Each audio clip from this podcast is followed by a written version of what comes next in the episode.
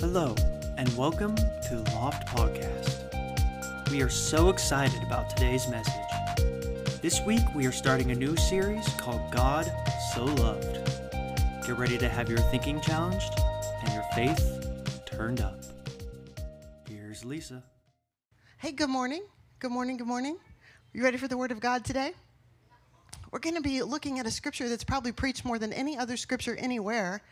And, and I don't know if you are familiar with how we do our giving and tithing and stuff here, but what we do is whenever we feel it, we go back and, and see Angie. Has the square back there. You can run your credit card. You can drop it, something in an envelope and give it to her, however you want to do it. But if you're a guest, take a pass. We got you today. If you're a guest and God speaks to your heart to give, please do it. You want to be in a covenant with God. You want to have your finances deep in the in the in the heart of what God wants to do with money. And not just because I'm a preacher and I want your money. I don't want your money. I want your soul.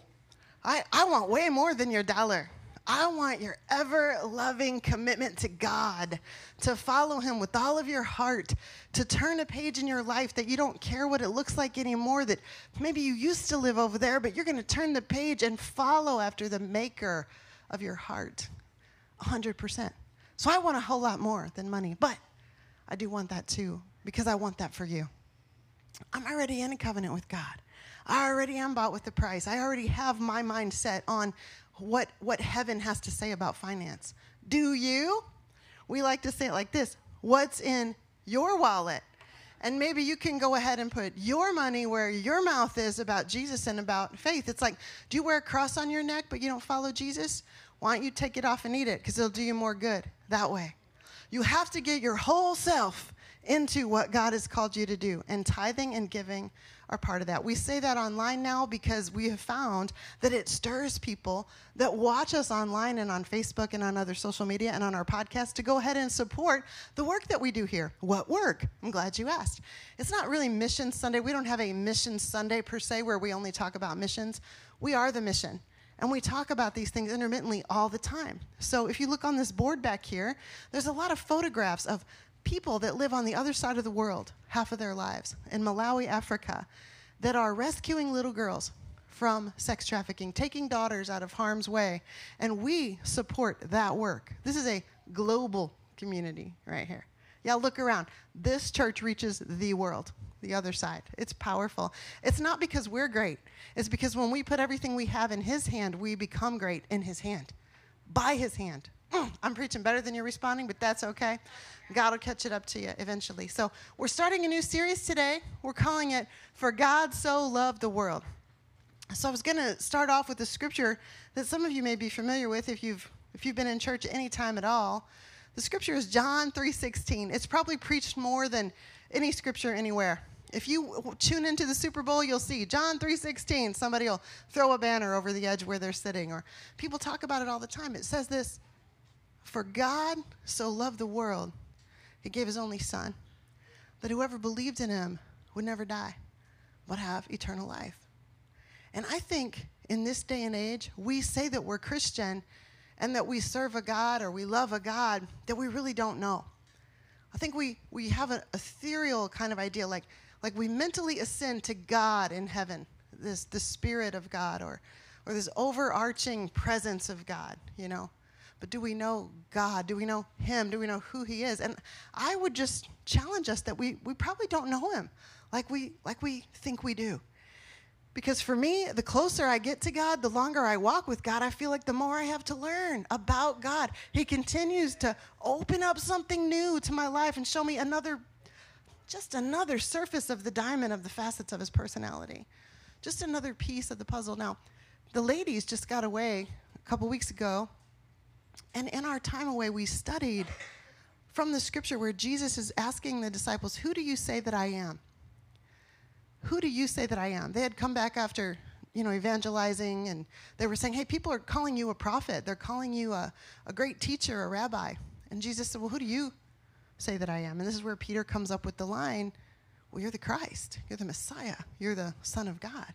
And Jesus says, well, I'm going to build my church on that. Not on you, Peter, but on the revelation that you understand who I actually am, that people might know me. And I believe God wants us to know him. Now, this is a three-point message today for out of for God so loved the world. Who is God? What is love? And what world does he love? Because sometimes you look around this world and you think, wow, God, how can you love this world and what it's become? The chaotic mess and the trouble overseas and all the things that we're, that we're seeing and experiencing in our life today. How could you love it? God loves people. God loves the people that make up the earth like nothing else. We are his thoughts. You know, when you're in love, when you're in a new love, it's all you can think about. It's all you can think about is the other person all the time. When you have a baby, a new baby comes, all you can think about. It's all you can think about is the baby, a little baby. There's nothing else. The whole world stops to look in the eyes of your little baby and to raise your little baby. It's, it's profoundly impactful. So for God, he describes himself as a father. He describes himself as the Messiah. He describes himself as the king, right? We're going to describe him like in a couple words that are big, but they're they're Bible words, but they're powerful words and they're right now words. Omnipresent, omnipotent, omnipotent, however you want to say it. I like omnipotent. I know that's not grammatically correct, but it is power correct. Okay? If God is omnipresent, He's everywhere all the time. How does He do that? How can He be everywhere all the time? Well, He's God. See, the definition of God is God, it's, it's everything, everywhere, all the time. He's huge and He's holy and He's personal. How do you get something holy to become personal? That's what we're going to unpack over the next few weeks. Not you can't learn all this in one day. We can't sit here for 30 minutes and get everything about who God is. There's no way. Anybody who would even try to tell you that is cuckoo. God is too big to be able to explain in one little setting. And plus what God might be to me and for me might be something totally different than what he is to you and for you because God becomes what you need in the moment you need it and even bigger than that, God becomes what He knows you need in the moment that you need it. Whatever facet might be. I was on the radio recently with one of my friends, and they asked a question. I didn't know was going to be all about me. I'm really good at asking other people about themselves, and most of us are. But she started asking questions about me. Who are you? You know, who, who are you? Let's talk a little bit about you. And I thought, well, who am I? I mean, it's a big question. It's humbling too. How do you, how do you describe yourself? And, and you're on the radio, so you want to sound kind of humble, you know, and you want to want to give kind of a picture that represents who you are. And I said, well, for me, I'm I mean, I'm a daughter of God. Number one, I am a lover and pursuer of God. I I I'm a Jesus freak. I'm after Him. I'm after His heart. Number one. Who else am I? I'm a visionary. I can see things like how they should should be, and maybe help them come to pass with a team around me. I can execute a team pretty good. I'm, I'm a leader. I feel like I'm, a, I'm an artist. I am those things. To describe attributes, I'm passionate. You know, I'm, I'm very opinionated, very bold. If you're going to describe it, what I do is not necessarily who I am, but what I do is so connected to who I am. I'm a pastor. I have this small church. I love it. Love the people in it, and I have a I have outlook, you know, to help people that are victims of abuse and neglect and hard circumstances to help them recover. And so I was thinking about that moment of trying to answer, who am I? And then I thought about this, we're going to be talking about God and God loving the world and who is God. And God, whoo, we can describe his attributes. We can describe that he's loving and caring, that he's a protector, that he's a provider, that he is the hope of the world, that he's our savior, that he is the one that made us and the one that sees us through. He continues to lead us. Those are attributes. God is not just a lover, God is actually love. God is not just a provider, He is provision. You know, God is not just just a leader, He is the future. He is the future. He's not just a hope for the future, He is the future. See what I'm saying? God has an essence about him that is the definition of the things that we describe him as. So anytime you've ever loved, you got that because God is love. And he represents that in the earth today. He brings his power to the earth today. So for me, my family loves me. Your family loves you. I love them. How do I know? Because love is like God, invisible. How do I get in, in love and up close and personal with an invisible God? Well, I know that my family loves me, not just because they text that to me or they say that to me now and then. I know that they love me by the way they speak to me, the way they pursue me, the way they connect with me. They come to my home, they wrap their arms around me, they kiss me on the cheek, they love me, they speak well of me, they exchange presents. I know they love each other by the gifts they exchange, by the words they exchange, by the time they spend together. I can see the love. The love part is invisible, but the action that is represented is very tangible and very physical and very evident. So I know they love me by the way they pursue and the way that they act and the way that they speak. And I know that God loves me by the way he pursues me and the way that he speaks of me and the way that he acts and the links that he'll go to to make sure that my heart is with his heart. And he's not shy about it and he doesn't ever give up. He's relentless in his pursuit. So the word om- omnipresent, he's everywhere all the time in your life, in your business, over and over again is pretty self explanatory. But omnipotent might take a little definition. Omnipotent is this it's a deity having unlimited power, able to do anything.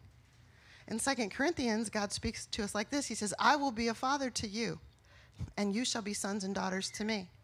God loves to be a father. He loves to be a dad, and he loves to speak wonderful things to us. In Psalm 139, this is a psalm of David, and David is speaking to God about us. He says, I praise you, God. I praise you because I am fearfully and wonderfully made, and wonderful are your works. Everyone say, I am wonderful. Now, everyone say it like you actually mean it. I am wonderful. See, you don't get to say anything else about you other than what God says about you. And anything that you say about you outside of what God says about you is not true. It is false. It might feel like it's real, it might feel like it's right, but it's not. You are wonderfully made, and your soul knows it quite well. Verse 15 My frame was not hidden from you when I was being made in secret. Intricately woven in the depths of the earth, your eyes saw my unformed substance. In your book were written every one of them, the days that were formed for me, when yet there was none of them.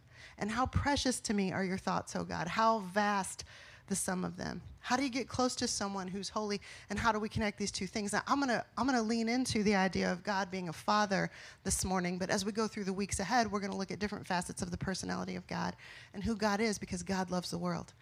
God loves the world. Emphasis on God today. So, if God loves the world, and there's something in the physical called genetics, have you ever heard of it? It's how you get your hair, your eye color, your skin tone, your frame, your makeup, even your personality. You can live far away from your biological parents and come in contact with them years later. This isn't the case in my life. And I found, well, I have some, I have the same kind of eye color as my, as my dad, who's, who was like far away from me for most of my life. I have some of his personality, which my mother doesn't like. Some of the sarcastic personality that, because my mom is sweet, you know. My, my dad has the sarcasm, and so my brother and I inherited that, a large dose. It's genetic, it's in our genetic code. Okay? It's, it's about the way that you live and the way that you are. If you're away from your parents and you're adopted, I mean, it's a beautiful thing. To be adopted is to be the daughter that he chose. To be adopted is to be chosen by a family, and, and you get to live a life that might, might be different and better than anything you could have imagined before. But to be away from the genetic code might leave you in a place where you don't understand, like some, some family health history, or if you ever would need a blood transfusion or something like that. You know, it, it limits you to understand who you are fully.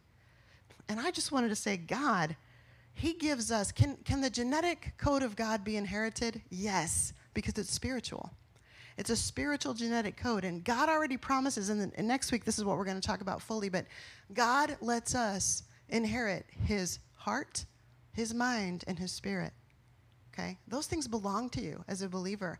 But maybe you don't know. And maybe you don't know how to tap into because God loved the world so much that he left you his genetic code spiritually. You have the mind of Christ, and we're going to unpack all that next week.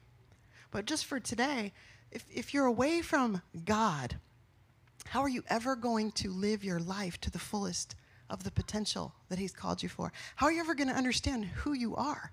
Why you think the way you do? Why you're made the way that you are if you're not close to God? You know, I had a friend yesterday say a statement that was really awesome. She saw something on social media that backed up her life, and she said, Is this what it's like when you're open?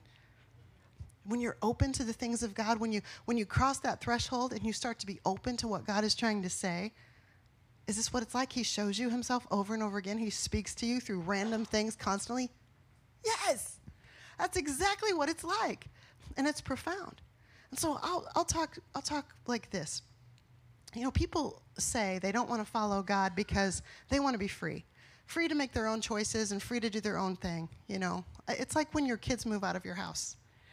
Your kids move out of your house because they don't want to live under your rules, your structure, you know, your the way you do it there. They want to be free.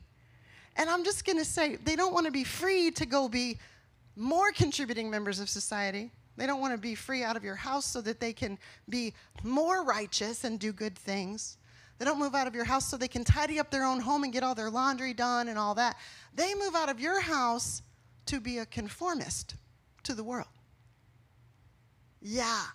See, you think you're going for freedom to get away from the rules and regulations, but what you're really doing is you're going out to conform to the way the world looks at freedom what freedom is. When God, if you can live in the freedom of God and understand His DNA and His plan, then you start to live in how He's made you unique to live your life with your gifting and your calling and not to be conforming to the way the world goes. Mm, God's a good, that's who He is.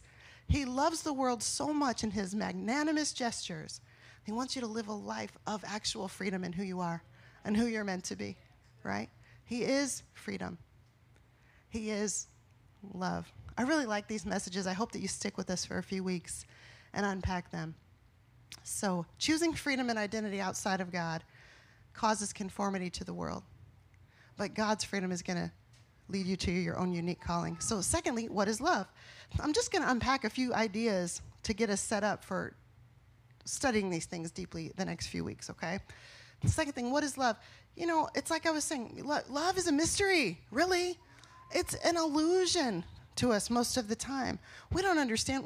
The love that we see in humanity is filled with conditions. I'll love you if you act right. I love you if you have a performance level that sustains me. I love you if you're being good and if it's, it suits my needs. I love you if you're paying attention to me, and I love you if you're around me and giving me what I need and what I want. That's the kind of love that we are used to. But the love of God transcends all of that. The love of God loves you without a condition. Doesn't matter. It doesn't matter if you're broken, if you're sitting there and you know what you did last night, and I don't know, but He knows, and He saw, and He loves you anyway. And this morning in Sunday school, we were talking about erring on the side of grace. Grace is not the same thing as love, but grace is there because of love. What was that phrase? Sometimes we sit in the lounge chair of grace. We lounge in grace and not, not acknowledging who God is on the legal side of things. Is there a legal side? There sure is. There's a complete and utter penalty for sin. It's called death. There's an utter sting whenever we live outside of God's plan and His rules and His heart for us as, his, as our Father. But there's a grace and love that is way bigger than the pain or the sting or the wage of sin and death. Love conquers death. Love conquers sin. Love conquers everything. And He's not just a lover, He is love. What is the definition of love? Let's look at that. It's an intense feeling of deep affection. Is that what it is? An intense feeling of deep affection. Now, God has intense feelings of affection for you, just like you would have deep, affectionate feelings for your family and your, and your children. But He doesn't only have this feeling, He is that feeling. You have to, you have to get your mind around that. He doesn't just love you, He is love for you, okay? So, I want to talk about babies for a sec want to talk about babies. Babies offer us nothing. It seems fitting to talk about babies this morning. It's going to be a grandma again. That's so exciting. You better get that Facebook post up before you put this thing up so you can have your own announcement. Sorry about that. I love you. Um, but because of it, I understand a baby. It's like I've raised three kids and now I'm watching these grandkids start to come and it's, it's awesome. But a baby really can't do anything, you know? And when they can do something, they're being menacing you know, I mean, I got a little 15 month old baby and a little two and a half year old um, grandnephew that I have. And, and they can't even, they still can't really even talk to us, not completely, little fragments of sentences and little bits and pieces. And my brother said this this morning too in Sunday school. You know, whatever they do, when they start to exhibit their own will, and that's where they're at right now at one and two, They can exhibit their own will, temper tantrum. Man, they, you know, a child, you can be taking them for ice cream. I'm not saying this is a true story that really happened, but you can be taking them for ice cream and they can dead weight drop their body. And you're, you're holding them, and all of a sudden they dead drop their weight. I'm like, you have ice cream and you're with your grandma. What is wrong with you? You know? oh, is it too hot? I don't, I mean, I don't know what would cause such a horrible reaction, but you know what? I scoop her up, carry her while she cries, and go back to the car and, and just deal with it. But you know what? I never run out of grace for her. And God never runs out of that for us. I know we think it's impossible because we know ourselves. And there, there will come a point when you keep seeking Him and seeking His love and getting close to it that you will actually step over into the place where you never look back at anything else but Him once you've experienced it. It's impossible not to be addicted to it and to keep it forever and ever. And I think, like, to understand, you know, the love of God, the holiness of God, the love of God, something infinitely holy to be up close and personal with us. We love our little bit. See, perfect demonstration of what I'm talking about. And the grace of a mommy to just deal with it. So you can't see the way that God loves you but you also can't see wind. Okay? I love this I love this idea. Wind is the thing that moves trees. You might think you sit and look at the beauty of trees blowing, and I love that. In our backyard, there's trees. I, I can see the movement of the leaves. Well, leaves can't move by themselves, they move because of the wind. And it's the same thing with the love of God. You can see it by the action and the heart and the intention of other people all the time. But you can't, you can't tangibly get your eyes around when, but you know that it's there because of the effect of it, right? I heard someone say, a pastor that I follow, Erwin McManus, he just wrote a new book called The Genius of Jesus. It's so good. And in it, he talks about how, how wind is the effect on, of movement in the earth. You feel it on your, on your skin, on your hair. You see it, and, you see the power of it in huge storms. You see a little bit of it when it blows the, the grass and the, and the leaves. But if you can understand that, that the church, the way that the church operates and moves, is the evidence of God's love to the whole earth. Now, just hold on to that for a second. The evidence of the action of the church is the experience the world has about God and His love. That's a lot of responsibility on us. The responsibility we put back on God and we act accordingly. We follow Him by living a life that's worthy of emulating. Because if the whole world, if we're the wind, in essence, that causes people to see the love of God, that is the whole desire of God. You say, God is love. God is, I said, see. God is love. God is freedom. God is desire. So, as God has a desire that you might know Him and love Him, that you might exchange your life for His life, and that you might look at Him and lock eyes with Him and begin to understand who you are, He does have that desire. And ultimately, that is the desire. That's ultimately it, that you would know Him. But if you can think past that, God doesn't want it to just stop there. Well, I'm saved. The rest of the world can go to hell in a handbasket because this is what I'm going to do. That wouldn't be anything about the love of God. That would just be a tiny, tiny piece. That's how that's an infant. I got my ice cream and now I'm gonna dead drop my weight right on right in the spot. But God wants us to not only reconcile with Him, His heart is that we would reconcile with each other. And the church is going to be where everything starts. If you got to hang up, if you don't like somebody, you need to forgive somebody, then you need to get busy. Get on your knees. Be asking God to give His heart, His spirit, His DNA to you that you might move in the love of God. The time is short, you guys. Look around the world. And not only would He want us to reconcile with each other, then our whole job as a Christian is reconciliation of the world to God. If you're looking for a new message, I don't have one. I just have the same old Jesus and the same old Bible and the same old gospel that still changes your same old life. But you have to step in. Come on in to the presence and the and the and the love of God that will transform you. It will completely and utterly transform you. Is this making sense to anybody's mind except for mine? I felt like we're talking about things that we think we already know. But if we already know, we would be acting accordingly. Now look around. Is there a seat near you? Okay. COVID, we can deal with it now. We can sit six feet apart. We can mask ourselves if that's something we need to do. Who do you know that needs the love of God?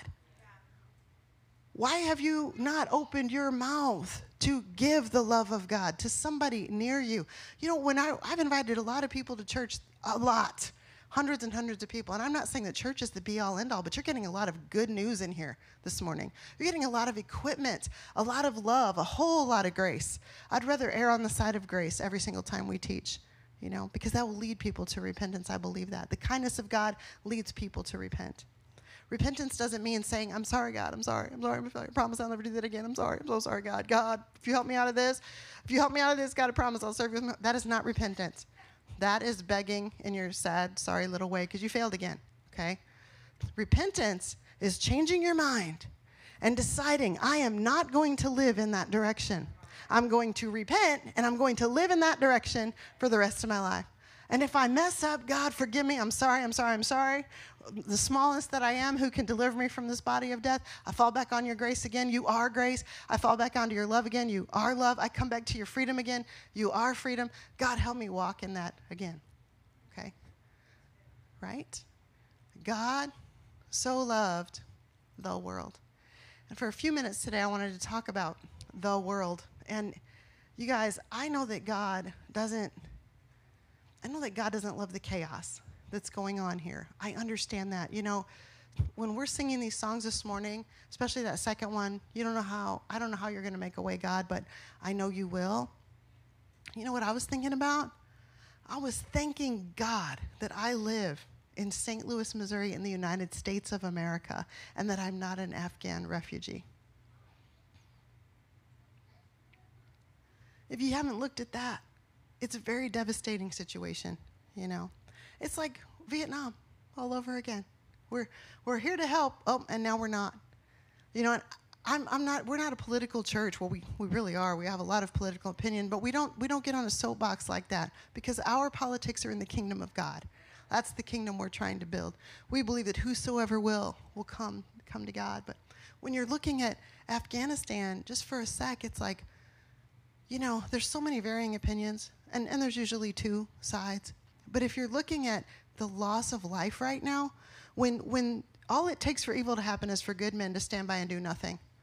So when, when you've been the United States and you've had a power in the middle of a country that forbid evil from happening, and then you remove yourself, well, what, you know, what do I know? That's way above my pay grade. I'm here to pastor and shepherd the sheep in this area of St. Louis. And I'll do my best. I'll do it to, to my utmost as long as God gives me words to speak and a heart to do it. But somewhere, powers that be thought it a good idea to remove protection. And so the Taliban, in short, has taken over Kabul, and the president has fled for his life, and people are being raped and killed and, and murdered now. Now, here's what I do know I, I know missionaries that are undercover in countries like that, that risk their lives to preach the gospel that we take for granted. Man, that's heavy. I mean, I can barely stand up under knowing that, you know. That, that the gospel I take for granted, people risk their lives to tell. And people risk their lives to gather in secret and sing songs to God because God loves the world. If you were born in the United States, you hit the lottery from where to live in your address wherever it is in this country, you hit the lottery because you didn't pick it. That was selected for you. God set you where you are, and thank God for it. This should, this should spark gratitude in our lives, in our hearts toward God. And it should also spark us to prayer because prayer is not some meek little weak thing that we do.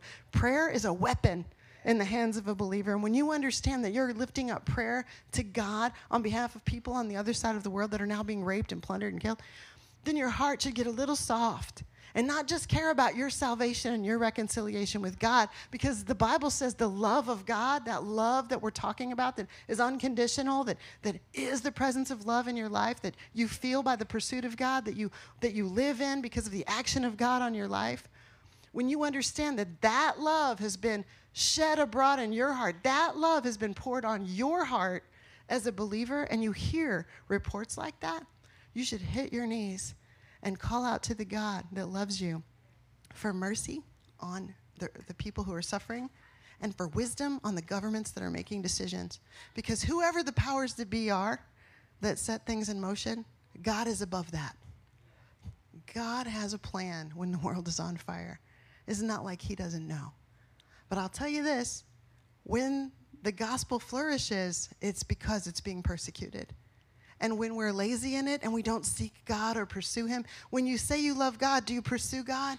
If you say you love God, do you seek Him? Are you, are you looking for what He's trying to say and speak to you? Because there's an invitation open, but there's also Facebook and TikTok and and the next series to watch, and we get distracted. You guys, I'm not speaking a condemning message. I'm just saying, come away, beloved, just for a couple minutes, just for a little while. And let me speak to your heart about who you are, about how much I love you, how my affection is for you. Haiti, it's like, my God, what happened in Haiti? They're having another, another earthquake, another one. It's devastating. People are starving, you know. What am I supposed to do about that, Lisa, all the way on the other side of the world? The love of God has been shed abroad in your heart. If it makes you angry and if it gets you upset, maybe you should get on the ground there. Maybe God's stirring something in your heart for a mission, for how to feed or how to protect or how to send money or resources or get your feet busy. At the very least, He's calling you to arms to pray. At the very least. For God so loved the world. Whew. How epic of a thought that we could have the fullness of the measure of the stature of Jesus Christ in us.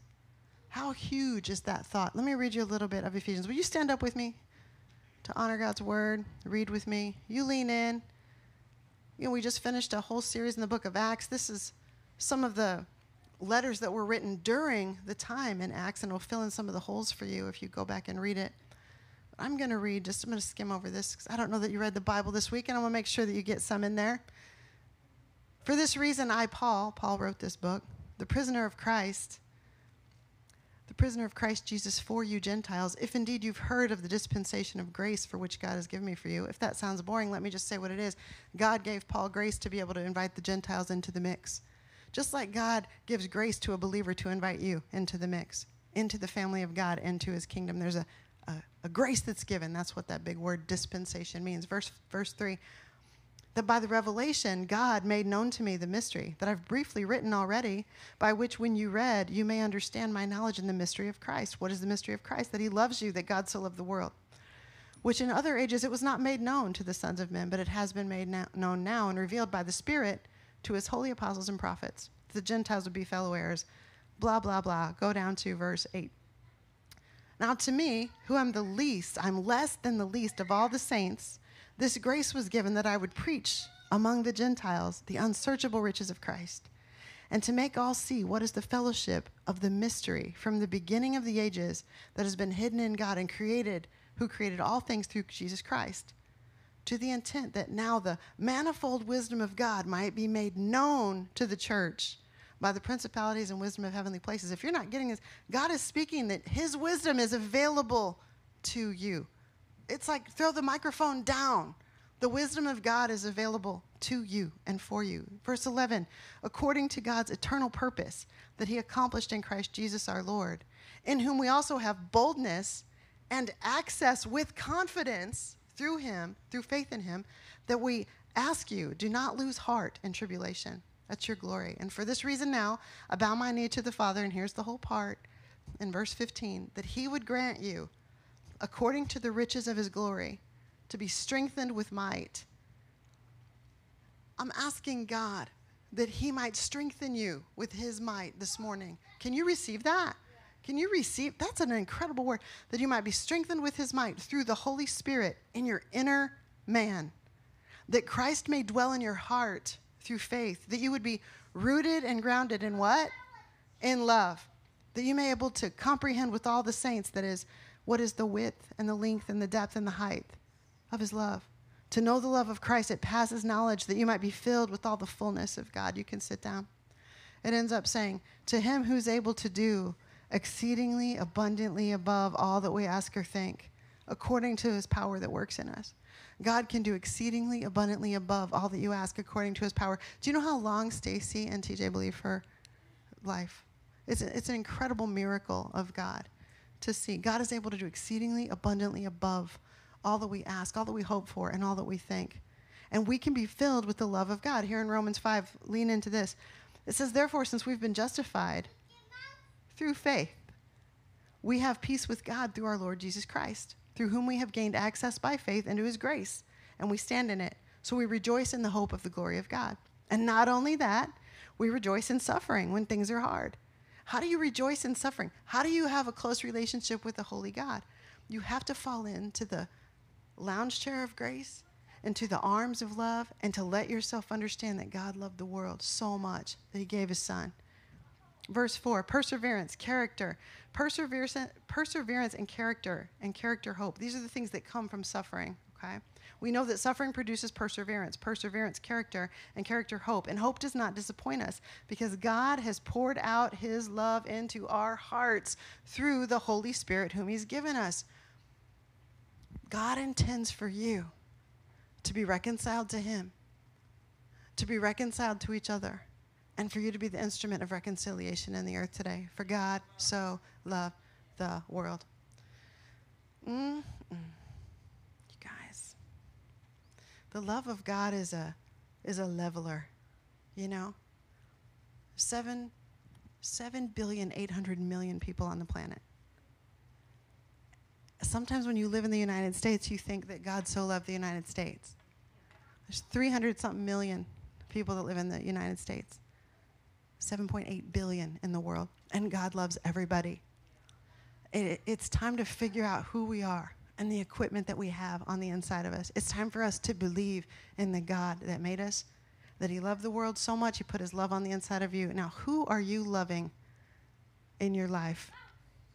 And I could say it like this, and we've said it like this before Who do you hate enough to withhold the gospel? Who do you wish for death, suffering, for a, a place in hell to burn and never be satisfied? There's nobody you hate that much. If there is, you need deliverance. God so loved the world. Now, look, we've told this story before too, and it's one of our favorites. You know, I have a daughter sitting here, and man, I would give my life for her life. Wouldn't even have to think about it. And the Bible even talks about this a lot of people might consider giving their life for a good person, but for an evil person, no, no one would give their life. No way. But her, would I give her life for your life? Would I give my daughter's life for your life? No way. If it was if, if it was up to me to decide if it's her life or your life, you're gone. Okay? That's just it.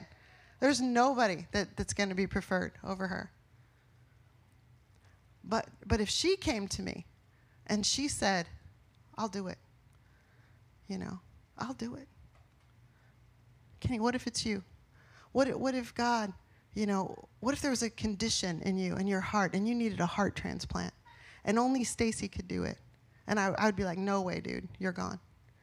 But, but what if Stacy said, I want to do it? I, I would be like, you want to do that? You want to give your life for his life? And she said, I do. I want to. I want to do that. And if she did that, is there anything I would ever not do for you for the rest of your life? Would I not follow you around and pursue you? Would I not protect you completely? Would I not give you everything you ever needed or wanted? Yeah, I would, because my daughter's heart would be in your heart. You see that? That's the love of God for people. That's the love of God for yourself. Would you got to come? to repentance this morning. Change your mind about how you've been living it and give it back to God. For God so loved the world, He gave His Son, that whoever believed would, would never die, but inherit eternal life. I love you guys. Bless you. I'll see you next time. Okay. Thank you for joining us today. Remember to like and follow for the next installment of the Loft Podcast.